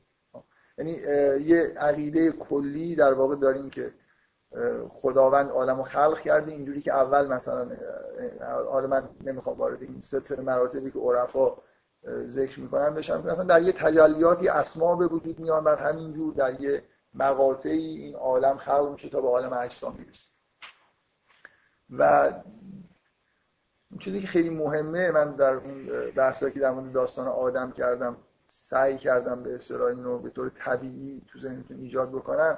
اینکه هیچ به اصطلاح دور از ذهن نیست که به نظر من داستان آدم به نوعی اصلا داره همینو میگه و من سعی کردم به طور طبیعی هم بگم که این دور از ذهن نیست که اصلا منشأ دانش ما از جهان هم همین ترتیب رو انگار به نوعی داره طی می‌کنه. یعنی بشر در اصل آگاهیش از آگاهی به اسما اولین چیزی که مثلا به انسان تو اون داستان اینجوریه دیگه. آدم که خلق میشه انگار اولین دانشی که داره دانش اسما بعدا شاید با چیزای دیگه داره آشنا میشه. این من نمی‌دونم به عنوان اصل موضوع قبول بکنید نمی‌دونم اسم چی براش بذارم. فکر می‌کنم این چیز خیلی بدیهی هست توی متون دینی. اینکه منشأ همه دانشا در واقع برای بشر. حالا از همون داستان استفاده بکنیم حداقل در محیط قرآن بگیم که بشر اون دانش اصیلش دانش اسما و به یه معنای انگار هر چیزی رو اگه می‌خواد بفهمه فهمیدن به معنای اینه که یه جوری اینا رو برگردونه به به همون درکی که از اسما داره. یعنی مثلا فرض کنید من الان در مورد حجاب که بحث می‌کردم یه جلسه در شروعش خیلی مختصر گفتم که یه قاعده خیلی کلی وجود داره که عمیق‌ترین درکی که یه نفر می‌تونه از حجاب داشته باشه تحت این قاعده کلیه. قاعده کلی واقعا این قاعده کلی ربطی هم به حجاب نداره. شما توی همه کتاب‌های مثلا معتبر عرفانی می‌تونید این قاعده رو ببینید که به نوعی معتقدن که در توجیه این که چرا جمال الهی در عالم ظهور نداره. یعنی ظهور نداره به این معنی که همه آدما بهش دسترسی ندارن. توجیهشون چیه؟ توجیهشون اینه که اسماء جلال اسماء جمال رو میپوشونن. به اصطلاح مثلا عرفا انگار یه غیرتی وجود داره که هر کسی نباید دسترسی داشته باشه. اینکه یه چیزهایی در پرده غیب پنهان میشه که هر آدمی به اصطلاح بهش دسترسی پیدا نمی‌کنه این نتیجه اینه که اسماء جلالی هم وجود دارن. اونا اونا نمی‌ذارن هر کسی وارد مثلا یه مرحله بشه. یه خداوند مثلا واجد اسم مثلا عزت و اینجور چیزا هم هست. عزت و خداوند مانع از اینه که هر کسی مثلا بتونه خداوند رو شهود بکنه. دقت می‌کنید؟ مثل اینکه یه آدابی باید رعایت خب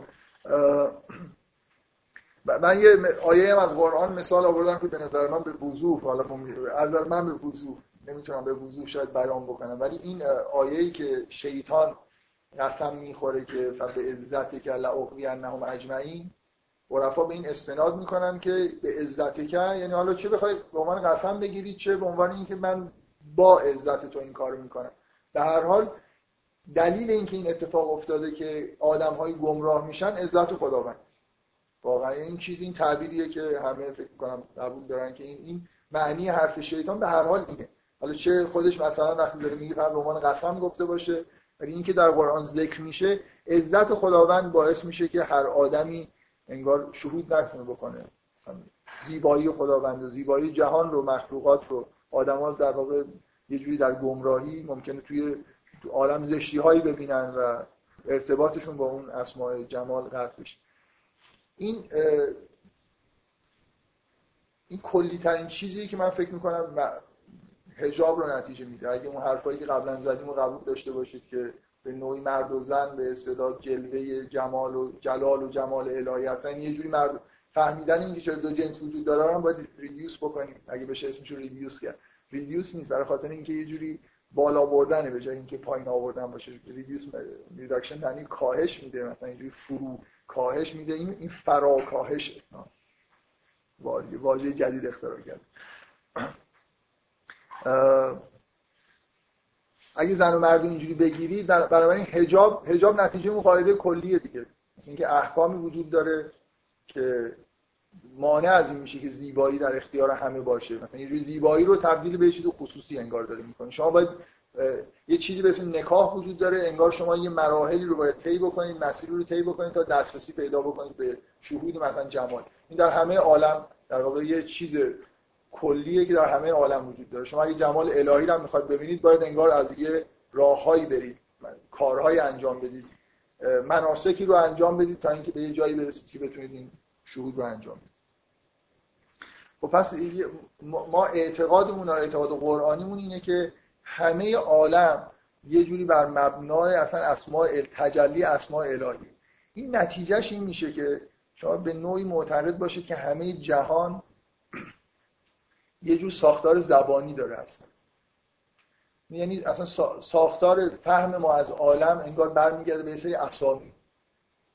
برای همینه که مهمترین مفهوم مثلا عرفانی که توی قرآن شاید هست که خیلی کنجکاوی برانگیزه مفهوم کلمه است. که همه چیزهایی که در عالم وجود داره کلام خداوند هستن کلمات خدا هستن. مثل اینکه مثل اینکه اون اسما می‌تونن با شدت و ضعفای با هم ترکیب بشن و تبدیل به چیزهایی بشن که وجود داره. هر چیزی که توی عالم هست به نوعی اون تجلی اون اسماء حالا ممکنه تجلی چند تا اسم با هم دیگه باشه. مثل اینکه یه جور ترکیب های زبانی در عالم داره ایجاد میشه. ساختار جهان اگه ساختار جهان رو اینجوری یه سلسله مراتبی براش قائل بشید مثلا از خداوند و اسماء الهی شروع میشه بعد به موجودات می‌رسه اینجا یه خورده معنی پیدا می‌کنه حالا همین وقایعی هم که در عالم اتفاق میفتن یه جوری معنی های به اصطلاح تمثیلی پیدا می‌کنن. مثل اینکه هر واقعی که در عالم اتفاق میفته یه جوری از بالا از یه سری شما خلاص این واقعا هم که می‌بینید این نتیجه مثلا می‌تونید درش کردین به اون اسماء دیگه. بنابراین به نوعی می‌تونید به سمت بالا ببریدش و یه جوری حالتهای اون چیزی به وجود میاد که ما معنی های تمثیلی بهش میدیم. دقت می‌کنید. مثل اینکه از یه قواعد کلی از یه چیزهایی که مثلا حجاب یه معنای تمثیلی پیدا می‌کنه. و ویژگی هایی که مثلا در زنها هست در مردها هست اینا معنی های تمثیلی معنی پیدا می‌کنن. حالا من دیگه نمی‌خوام بگم معنی تمثیلی معانی این چیزاست. ببینید اینجور نگاه کردن به دنیا من خیلی فکر می‌کنم مهمه که اینو بفهمید که اینجور نگاه کردن به دنیا درست برعکس اون نگاهیه که ما الان مثلا بهش میگیم نگاه scientific. نگاه scientific یعنی اینکه یه جوری شما اعتقاد داشته باشید که من میگم همش از این تمثیل هرم استفاده می‌کنم. انگار توی کف این هرم یک عالم فیزیکی وجود داره. حالا مثلا حالا یه قواعدی هم وجود دارن قانونهایی وجود دارن که خیلی معلوم نیست اینا چی هن. ولی هر چیزی که ما مثلا معنی دار هست اینا در ذهن انسان به وجود میاد. انعکاس این دنیا تو ذهن ماست. و بنابراین همه چیزهایی که معنی دار هستن ما داریم یه جوری دنیا رو معنی دار می‌کنیم. جهان بدون وجود انسان معنی توش وجود نداره. یه سری ذرات هستن که طبق قواعد دارن این‌ور اون‌ور میپرن. حالا این مثلا موجود زنده به اسم انسان به وجود اومده. این مثلا به جهان نگاه می‌کنه و بعد حالا به دلایلی یه معنی هایی برای بعضی از چیزها قائل میشه. برای خودش زبانی پیدا می‌کنه.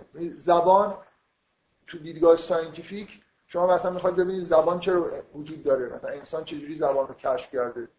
هیچ اینجوری نیست که در جهان یه ساختار زبانی وجود داره که ما انگار بهش دسترسی پیدا کردیم. زبان یه چیزی مختص بشره در جهان زبانی وجود نداره. در جهان یه ذراتی وجود داره. حالا اینا به دلایلی با هم طبق قواعد ترکیب شدن. انسان به وجود اومده. انسان برای رفع مثلا نیازهای زیستی خودش احتیاج به ارتباط داشته. زبان رو به عنوان یه وسیله ارتباطی مثلا به وجود آورده و رشد پیدا کرده. حالا این زبان کاربرد این که جهان رو باش بیان بکنیم هم داره. ولی اصلش اینه که مثلا می‌خوایم با هم دیگه ارتباط داشته باشیم به هم به که ایما اشاره بکنیم یه خود دقیق‌تر خواسته های خودمون رو به هم دیگه بفهمیم. و این درست برعکس در واقع اگه قبول بکنید که جهان انگار مثل یه هرم از بالا شروع شده همه چیز به نظر من برعکس فهمیده میشه. یعنی در جهان انگار اصلا اول در جهان معانی به وجود میاد. بعد به شکل جهان فیزیکی چیزهای تحقق پیدا می‌کنه.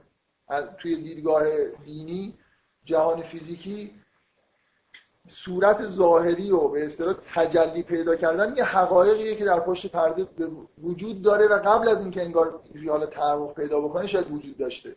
دقت می‌کنید اینجوری نیست که و انسان هم همون حقایق رو درک می‌کنه. به واسطه مثلا دیدن این جهان فیزیکی ممکنه به اون حقایق منتقل بشه و اونها رو درک بکنه. اینجوری نیست که اونها رو داره ایجاد می‌کنه. انسان تمثیل ها رو نمی‌سازه کشف می‌کنه. اینا واقعا یه سلسله مراتبی در جهان وجود دارن معانی وجود دارن و ما بهش دسترسی پیدا می‌کنیم. و اینکه ما زبان داریم این یه چیزی نیست که ما زبان اختراع کردیم.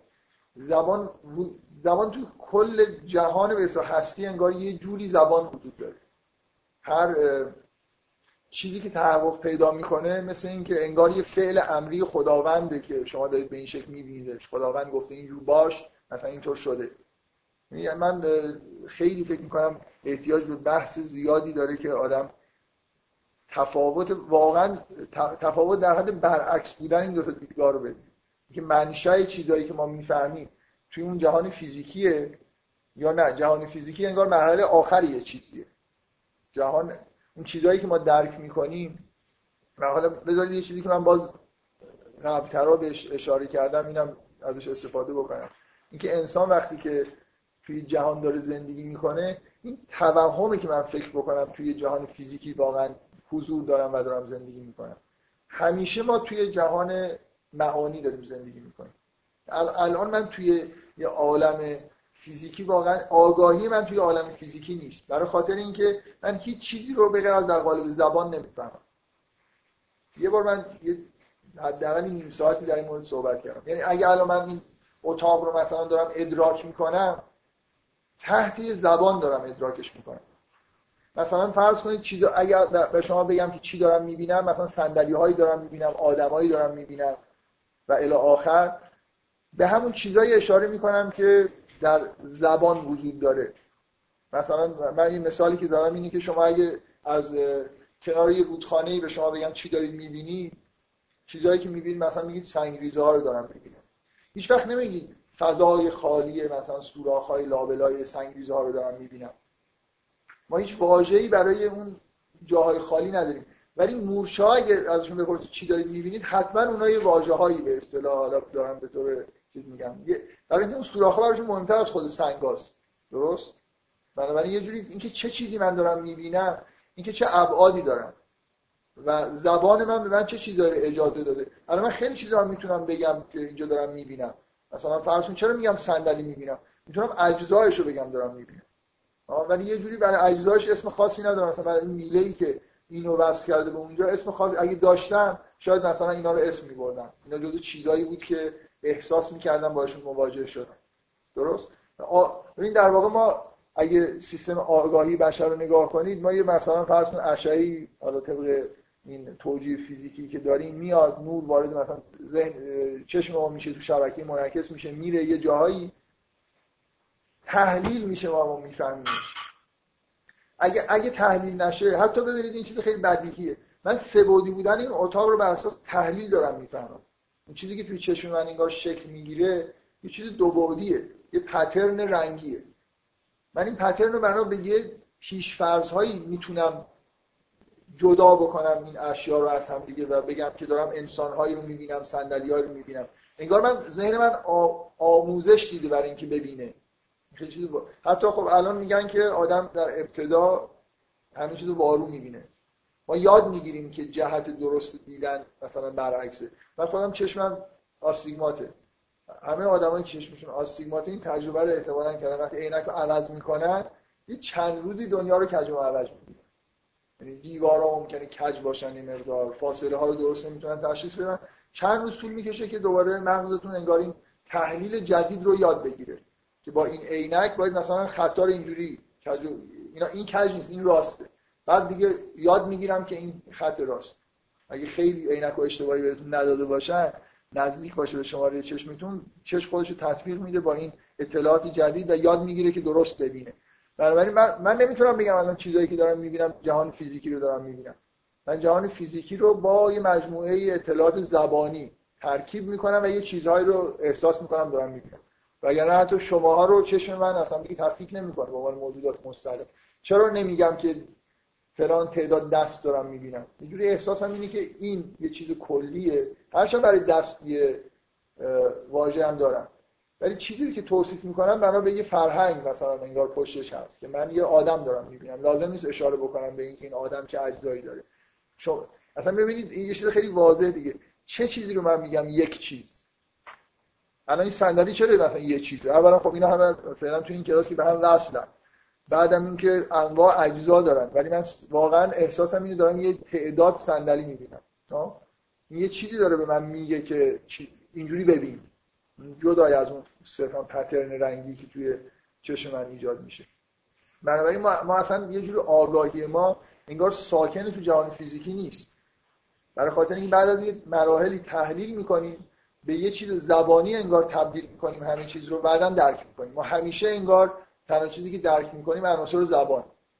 و اگر قبول بکنید داره من یه توجیهات scientific هم براش آوردم که چطور ممکنه آگاهی ما از درک اسماء شروع شده باشه به دلیل اتفاقی که تو رحم میفته یعنی اولین آگاهی های مثلا جنینی که انسان داره اگه اینو قبول بکنید یه جوری معنی پیدا می‌کنه انگار ما همه چیزایی که درک می‌کنیم خلاص یه جوری برمیگرده به اون درک درکی از اسما داریم. برای اینکه برمیگرده به زبان و این زبان مثلا منشأش یه جای این شکلی. بفهمید زبان نه نه نه. آره دیگه منظورم اصلا کلا ایده کلی توی درسای قرآنی اینه که یه زبان ویژه وجود داره در جهان. همونطوری که تو ناخودآگاه ما یه زبان وجود داره که مشترکه یه زبان universal وجود داره. این زبان universal حالا ممکنه زبان فارسی خیلی ازش فاصله گرفته باشه زبان عربی ازش فاصله گرفته باشه یا نه. واژه هایی وجود دارن واژه های درست و واژه های غلط. دقت می‌کنید همه همه من هزار بار فکر می‌کنم به این موضوع در واقع اشاره کردم که همه حرف ما اینه که قرآن از واژه های طبیعی و درست داره استفاده می‌کنه. در واقع زبان قرآن با اون زبانی که در عالم وجود داره با اون کلماتی که باید وجود داشته باشه اون چیزی که مثلا جهان باش خلق شده ارتباط داره. و یه, یه چیزی در یه عنصر زبانی در عالم وجود داره که ما هم صاحب زبان شدیم. زبان اختراع نکردیم. ولی ما ویژه این ویژگی رو در واقع ذهنمون داره که می‌تونیم به زبان فرض کنیم مثل اینکه یه زبان یه هسته ای از یه زبان طبیعی وجود داره ما می‌تونیم به شاخ و برگ بدیم واژه های خیلی زیادی رو ذهنمون می‌تونیم بسازه گرامرهای مجهول می‌تونیم ایجاد بکنیم ولی همین الان فکر می‌کنم همه به نوعی معتقدن باز به هر حال یک گرامر یونیورسال وجود داره مثلا یا زبان فقط واژه نیست یه چیزی بیشتر از واژه آره. فقط واژه نیست نه نه. مثل اینکه وقایعی که اتفاق میفتن مثلا شما می‌تونید بگید انگار مثل جمله. این اینطور شد مثلا. این واقع است دیگه. یعنی حقایق عالم چون با هم رابطه دارن نسبت دارن. در شما حداقل می‌تونید توی یه جمله هایی که این نسبت رو بیان می‌کنه اینا رو مثلا بریزید. بنابراین کلا اینکه جهان یه ساختار زبانی داره فکر می‌کنم اعتقاد دینی خیلی خیلی عمیقیه. و اعتقاد به اینکه عالم از معانی شروع شده بعدا به عالم فیزیکی رسیدیم. نه اینکه از عالم فیزیکی بعدا انسان مثلا یه جوری تحت چیزای تصادفی حالا روند تکاملی به وجود اومده و تو ذهن این موجوده که معانی ایجاد میشه. انگار این معانی داره اختراع می‌کنه. این دو تا دیدگاه برعکس هم دیگه است من فکر کنم کاملا. اینکه یه بار شما منشأ ایجاد شدن همیشه از پایین به بالا می‌گیرید یا از بالا به پایین. من می‌خوام به این نکته برسم که حالا علاوه بر اون حرفایی که از یونگ نقل کردم یه آدمی به اسم لکان وجود داره که شاید مثلا مهمترین گزاره روانکاوی لکان اینه که معتقده که ناخودآگاه انسان ساختارش دقیقا ساختار زبان. و این این حرفی که لکان می‌زنه و حرف خیلی عمیقی هم هست. و شاید معروف ترین حرفیه که به اصطلاح مرکزیت روانکاوی لکانه. با این چیزهایی که من دارم میگم تا حدود زیادی ارتباط داره. اینکه ناخداگاه ساختارهای زبانی توش وجود داره. برای همینی که مثلا ما توی رویاهامون از یه جور تمثیلهای ثابتی هم استفاده می‌کنیم. مثل اینکه اون زبانی که در عالم وجود داره اون سلفی که یون بهش معتقد بود که انگار به همه دنیا مربوطه انگار اون زبانه توش انعکاسی پیدا کرده و یه جوری با اون زبان داره انگار زندگی می‌کنه. و در واقع میشه گفت که ناخودآگاه اون جایی که اون زبان جهانی توش اصلا ترجمه نشده اون زبانی که خداگاه عادت کردیم آره آره آره. و یه سری مثلا عکس العملای ناخودآگاه مثلا تو رویاها می‌تونه نتیجه این اختلافات باشه. یعنی مثل ما یه زبانی رو ما یه زبانی رو یاد گرفتیم از پدر مادرمون. یعنی در واقع یه جوری توی فرهنگی به دنیا آمدیم یه فرهنگ به زبانی به ما منتقل شده. ولی ما یه جوری یه زبان جهانی هم انگار هممون داریم. و این دوتا به طور طبیعی با هم دیگه اختلاف داره. یعنی ما زبانهای طبیعی ما پر از مثلا واژه های نادرستن که به چیزی اشاره نمی‌کنن. در واقع همینجوری علکی به وجود اومدن. و قرآن چیزش اینه دیگه به اون نکته اساسیش اینه که اون واژه های چرند و پرند توش نیست دیگه. واژه‌اش همه به یه چیزهایی که واقعا وجود داره و جزء انگار جهانه اون ساختار جهان وجود داره داره اشاره می‌کنه. برای همین برای آدمی که آدم طبیعیه و آدمیه که کج و معوج نیست قرآن خیلی قابل فهم هر چقدر که آدما فرهنگای عجیب و غریبتری داشته باشن ممکنه دورتر شده باشن از اینکه قرآن بفهمن. یعنی میشه یه معیار برای رشد که خداگاه آدما اصلا این اصلا ایده این ایده یونگ تعریف رشد کردنه که شما به جایی برسید که ناخودآگاهیتون با خداگاهیتون منطبق بشه. در واقع این نشون میده که یون برای ناخودآگاه انگار عظمتی قائله دیگه. حقیقت براش قائله.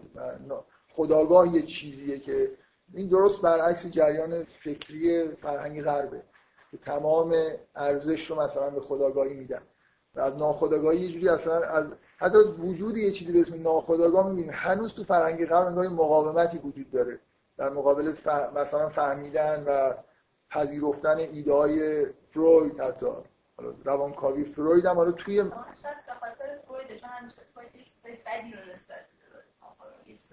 نه اصلا واقعا این من فکر می‌کنم این خیلی عمیقه توی فرهنگ غرب که خداگاهی بیش از اون اندازه ای که واقعا استحقاق داره ارزش پیدا کرده. یعنی احساس این که من می‌تونم با فکر کردن با فکر کردن خداگاه حقایق رو کشف بکنم. اینکه عواطف عواطف اون حسا این چیزا یه جوری اصلا روشون هیچ کاری نمیشه. اونا اصلا برن کنار.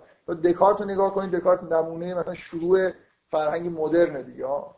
میگه من فکر می‌کنم پس هستم.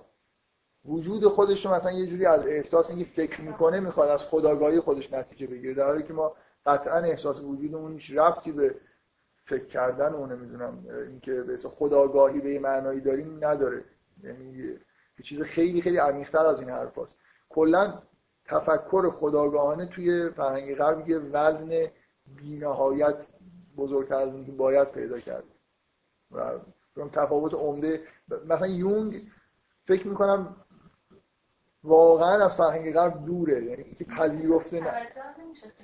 آره پذیرفتنش اینقدر طول کشیده الان که خب به نظر میاد سر سعودی داره ولی و اینکه یون آخر عمرش دیگه رسما دیگه اومده بود در ستایش فرهنگ شرق مثلا حرف می‌زد و مدام این حرف توهین آمیز می‌زد که غربیا باید برن در محضر مثلا شرقیا چیز یاد بگیرن. و اینا طبیعیه که همچین حرفایی برای مردم غرب خیلی جالب نیست اینا کاملا خودشون برتر می‌دونن. تمدنشون یه تمدن خیلی عالی تری می‌دونن در حالی که دقیقا با معیارهای خودشون دیگه. این مثل معیارهای تعریف کردن تو همون پیش رفتن و حالا فکر می‌کنن که خیلی پیش موجودات پیشرفته هستن. سوال دارید شما؟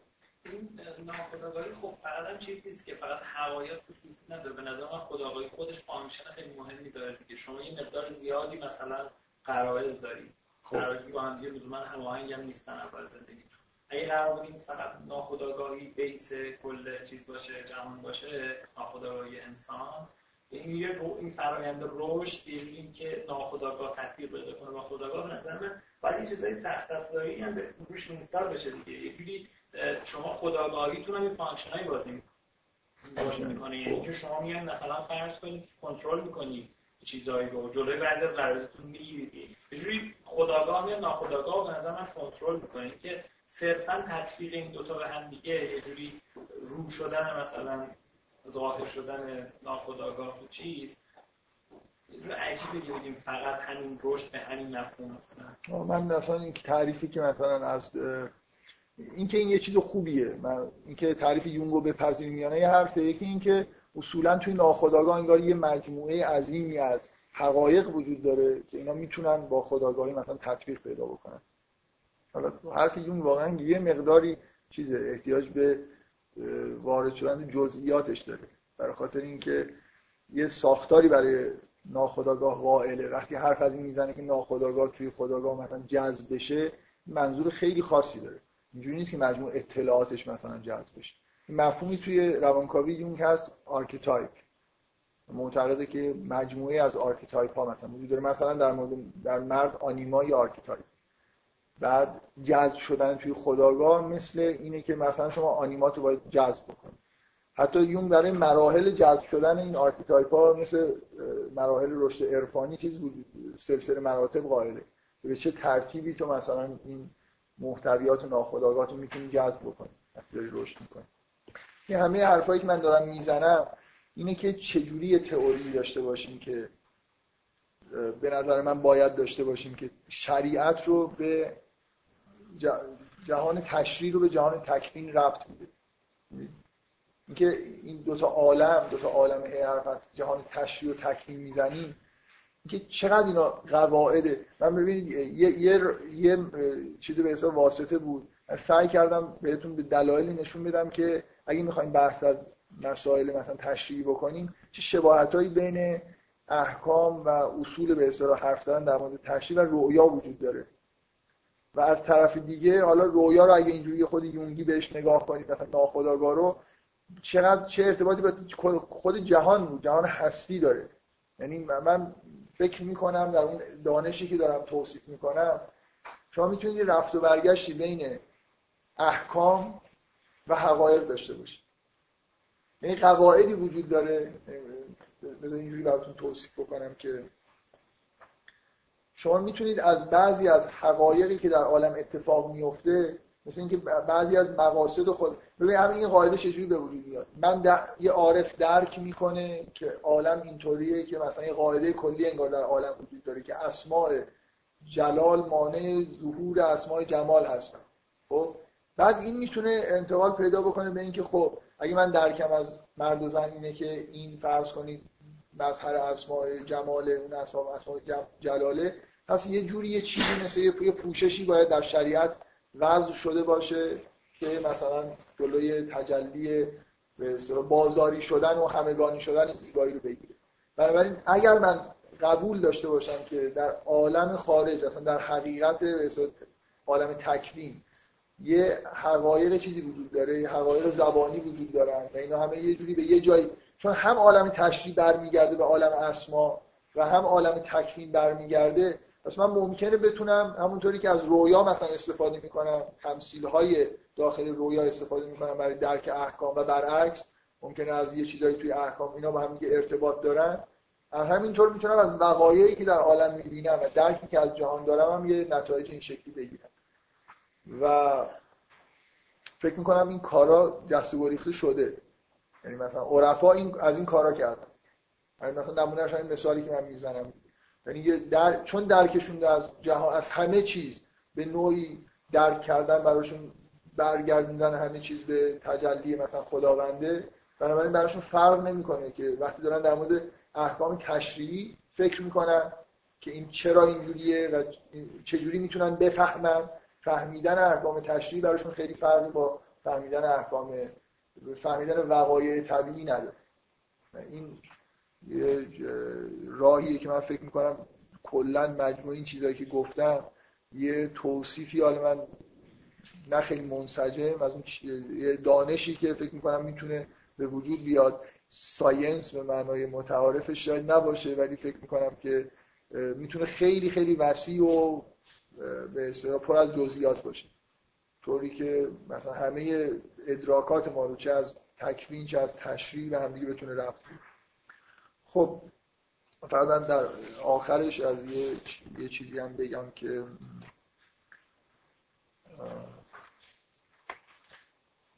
بذار فقط یه اشاره بین بکنم که یه ایده هایی وجود داره. کسی شنیده باشه ممکن این حرفی که من دارم می‌زنم برخلاف ایده ها به نظرش برسه. توی این فلسفه تحلیلی مدرن یه ایده هایی وجود داره که اصولا هست ها و باید ها با هم ارتباط ندارن. شنیدید این حرفو؟ این نمیشه. مثلا حرفشون اینه که نمیشه از مجموع گزاره هایی که از حقایق دارن صحبت می‌کنن نتایج مثلا اخلاقی گرفت. من نمی‌تونم بگم چون این چنین است اینجوری است پس باید فلان کارو بکنیم. برای خاطر اینکه از گزاره هایی که یه استدلال زبانی صاحب گزاره هایی که آخرشون اصل میان حالت خبری دارن شما می‌تونید گزاره خبری نتیجه بگیرید. گزاره های به اصطلاح ارزشی نمی‌تونید نتیجه بگیرید این این تفکیک بین مثلا دانش و ارزشه این اسم عنوانی که از کتابای دکتر سروشه که همین ایده رو بیان می‌کنه که بین است و باید مثلا ما نمی‌تونیم یه پل استنتاج منطقی مثلا داشته باشیم. این حرف حالا یه جورایی درست هم دیگه که من نمی‌تونم توی استنتاج منطقی یه سری گزارهایی با اصل داشته باشم بعد مثلا نتیجه بگیرم که پس باید فلان کارو بکنیم. واقعا داره به عنوان منطقدان خیلی بدیهیه که این کار نمیشه ولی از اون حرفایی که هیچ فایده ای نداره هیچ ربطی تقریبا به هیچ چیز عملی پیدا نمی‌کنه. ما عملا از هستا باید رو نتیجه می‌گیریم حالا نه به معنای منطق با منطق سوری. یعنی مثلا فرض کنید من وقتی میگم که آتش مثلا میسوزونه دست پس دست تو توی آتش نکن. نباید دست تو با آتش بزنی. برای اینکه ما یه نبایدهای کلی داریم.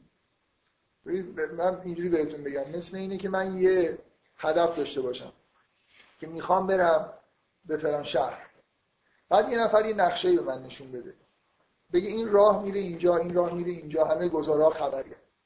اخباری در مورد راه ها داره به من میده. ولی من نتیجه می‌گیرم که من باید از این راه برم دیگه. برای خاطر اینکه من یه هدفی دارم که اینجا می‌خوام باید اینجا باشم. مثلا در یه مدتی.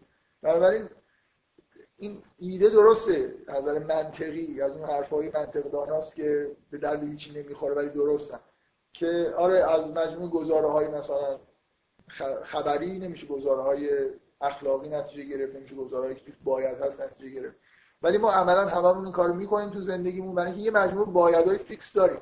یعنی از یه مجموعه هست ها با یه دونه باید حالا میشه نتیجه باید گرفتیم. من باید در اون شهر باشم هیچ کدوم این راه ها به اون شهر ختم نمیشه به از این راه پس من باید از این راه برم. آره ولی من می‌خوام بگم این حرف درسته ولی یه جوری ایده هر وقت استدلالی میشه که مثلا فرق من دارم میگم که از یه سری مشاهدات تکوینی ممکنه تو بتونی یه چیز تشریعی مثل اینکه دارم حرف از این می‌زنم که جهان هستی با جهان بایدها یه جوری مثلا ربط داره. خب ربط داره. ولی ربط ربط استنتاج منطقی نیست. در واقع استنتاج منطقیش هم این شکلیه. چند تا باید اساسی من دارم. می‌خوام مثلا باید رشد کنم. همین یه دونه باید رو در نظر بگیرید باید تعادل پیدا کنم باید رشد کنم. حالا یا هر گزاره هستی در مورد هستیدگیمو به این ربط پیدا می‌کنه توش بایدم در مثل اینکه من یه مقصدی رو تعیین کردم. حالا هر اطلاعاتی من بده که جنبه خبری داره من از توش سری باید نباید در نباید از این راه برم باید از اون راه برم. من یه جوک معروفی هست میگن که یه بالونی یه گم شده بودن توی بالون بودن نشدید یه دو نفر گم شده بودن بالونشون باد برده بود بعد نمی‌دونستن مثلا کجا هستن. آخرش رسیدن نزدیک تپه دیدن یه آدمی اونجاست. داد زدن ما کجا هستیم. داره خود فکر کرد. یه مدار مکس کرد بعد با صدای بلند بهشون گفت توی بالون هست. بعد یکیشون باد زد این بالون رو برد. یکیشون برگشت میگه گفت فکر کنم این ریاضی دان بود. تو برای چی میگی؟ گفت برای خاطر اینکه اولا حرفی که زد به هیچ دردی نمی‌خورد. بعدم اینکه یه چیز خیلی خیلی بدیهی گفت که ما می‌دونستیم. سال سال که برای این حرف بدیهی کلی هم فکر کرد. ولی این حرف هم همینجوریه دیگه. هیچ چیز خیلی بدیهیه مثلا از اصلا نمیشه باید نتیجه گیریش فایده هم نداره. ما عملا به یه دلیلی به یه معنایی همیشه از اصلا میریم دنبال اینکه اطلاعات از جهان خارج کسب بکنیم ببینیم چیکار باید بکنیم چیکار نباید بکنیم. مثلا این کارو می‌کنیم دیگه تو زندگی کاربردش خودم تو که من دیدم تو اقتصاد دقیقاً یه همچین بحثی داریم. خب یکی اصولا اقتصاددانا حق ندارن نورماتیو حرف بزنن. باید پازیتیو یعنی دقیقاً باید باید بیان. توصیف بکنن و بعد اون اهدافی که اون اهداف رو باید با مکانیزم دیگه. حالا مثلا جامعه تعیین بکنه اون سیاست گذار تعیین کنه ما فقط توصیف می‌کنیم و اون هدف پازیتیو شما رو می‌گیریم مثلا حالا با توصیف نورماتیو میگیم چه راهکاری داریم؟ برای اون سیستم مختلف. خب خب کلی فایده داره دیگه. یعنی اینجور تفکیک مثلا فرض کنید بحث positive normative ولی ایرادی که حالا انگار اصولا تو علوم اجتماعی الان به این بحث گرفته میشه که اصولا بحث positive معنی نداره. یعنی هیچ نمی‌تونه positive حرف بزنه. یعنی همه همه حرفا که اپسیلون کاملا که آدم positive می‌زنه کلی پیش ذهنیتش این هم ایرادی تو فلسفه علم گرفته میشه. آره این حرفا همه حرفای ظاهرا اولش خیلی بی‌آزار و خوبن ولی واقعا اینجوری نیست. یعنی همه اقتصاددانا به هر یه چیزای نرماتیوی تو ذهنشون هست. همین حرفایی که الان زدی از قول اونا چند تا باید توش بود. باید اینجوری کرد باید اینجوری کرد. نباید اینجوری مثلا باید نرماتیو باشیم باید فلان باشیم. همین اینا خودش یه کلی چیزای نرماتیو دیگه. ما اینا اینا حرفای چیزی. اینا مجامع دانشگاهی وابسته به نظام کاپیتالیستی